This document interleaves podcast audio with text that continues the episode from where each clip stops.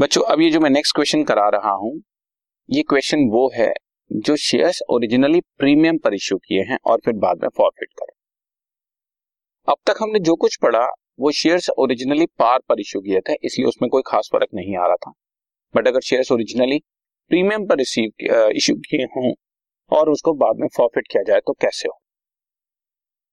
इसके आप दो केसेस बना लें अपने माइंड में कि जो प्रीमियम हमने मंगवाया था, वो रिसीव हो गया या नहीं रिसीव रिसीव हुआ तो क्वेश्चन कैसे होगा? रिसीव नहीं हुआ तो क्वेश्चन कैसे होगा? मैं आपको पर्टिकुलर क्वेश्चन करके दिखा forfeited hundred share of ten each seven called up दो रुपए के प्रीमियम पर इश्यू किया गया था, यानी कि सात और दो नौ रुपए मंगवाए थे, जिस पर आपने एप्लीकेशन मनी चार रुपए तो पे कर दिया था और अलॉटमेंट मनी पे नहीं किया था, पाँच रुपए इंक्लूडिंग प्रीमियम ठीक? राइट क्लियर हो गया? प्रीमियम रिसीव नहीं हुआ। ऐसे क्वेश्चन को मैं पहले फॉर फीचर समझाता हूँ तुम्हारे को. Entry share capital account debit and securities premium reserve account भी डेबिट कर. ड्यू के टाइम पे क्रेडिट करते हैं बट वो रिसीव नहीं हुआ तो वो प्रॉफिट नहीं हुआ, उसको डेबिट करके खत्म कर. To share forfeited and to share unpaid calls यानी कि अलॉटमेंट अगर आप चाहें तो calls in arrears word use कर ही सकते हैं। अलॉटमेंट काउंट कितने शेयर प्रॉफिट कर रहे हैं? हंड्रेड कॉल्ड अप वैल्यू कितनी है? Seven seven hundred per share कितना प्रीमियम हमने मंगवाया two rupees that means two hundred जिसपे हमने हंड्रेड शेयर्स पर फोर रुपीज़ रिसीव कर चुके हैं और फाइव रुपीज़ की अलॉटमेंट रिसीव नहीं हुई थी। क्लियर हो गया? डेबिट क्रेडिट टैली हो गया? राइट जब भी प्रीमियम हमने मंगवाया हो और रिसीव न हो तो आप उसको डेबिट करें। हाँ अगर प्रीमियम रिसीव हो गया होता बच्चों तो हम ये एंट्री ऐसे करते हैं। Share premium share capital debit to share forfeited to share allotment premium receive हो चुका हो तो प्रीमियम को डेबिट मत करो। प्रीमियम रिसीव न हुआ हो तो डेबिट ऑल द लॉसेस की हेल्प से उसको डेबिट कर। Right right? अब सिंपल है रीइश्यू में कोई फ़र्क नहीं आएगा। सिक्सटी शेयर रीइश्यू कर रहे हैं।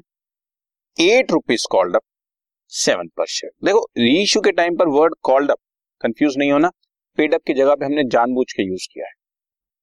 ठीक है? ये आपको तंग करने के लिए किए जाते हैं इसी तरह की चीज़ें, ताकि स्टूडेंट जो है वो पक्का जो नहीं होगा, वो कंफ्यूज हो जाएगा इन चीज़ों रीइश्यू के टाइम पर जो भी वैल्यू होगी, वो है ही पेड अप ठीक है? सो आठ रुपए पेड अप सात रुपए पर शेयर री इशू कर दो सिक्सटी शेयर्स एंट्री सेम रहेगी एंट्री में कोई फ़र्क नहीं है कि आपने शेयर्स ओरिजिनली प्रीमियम पर इशू किए थे या नहीं किए थे। Bank debit share forfeited debit to share capital sixty share reissue कर रहे हैं। Eight called up four eighty देखिए, एक खास बात आ चुकी है तुम्हारे सामने। कॉल्ड वैल्यू सात थी पेड वैल्यू आठ है। मैंने बोला ना पेड वैल्यू कॉल्ड वैल्यू से डिफरेंट हो सकती है बट कम नहीं होगी। बराबर रहेगी या ज़्यादा रहेगी? जब ना गिवन हो तो हम सेम ले लेंगे बट डिफरेंट हो सकता ठीक है? और ये हम इशू कर रहे हैं। सात रुपए पर शेयर पर फोर ट्वेंटी बाकी सिक्सटी रुपीज़ प्रॉफिटेड में आ गए और अब क्योंकि इसमें आप कम शेयर री इशू कर रहे हो, हंड्रेड प्रॉफिट करके सिक्सटी री इशू कर रहे हो तो पार्शियल री इशू है। तो फॉर्मूला लगाएँगे हम लोग, share forfeited debit to capital reserve.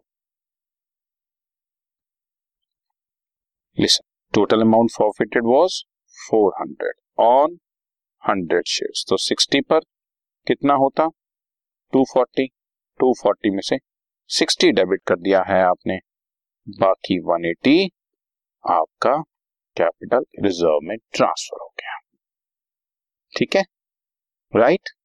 Okay. ये थी आपकी फॉर की और ये रीइशू की और प्रीमियम क्योंकि रिसीव नहीं हुआ था तो प्रीमियम भी हमने डेबिट कर दिया। Got it? Done.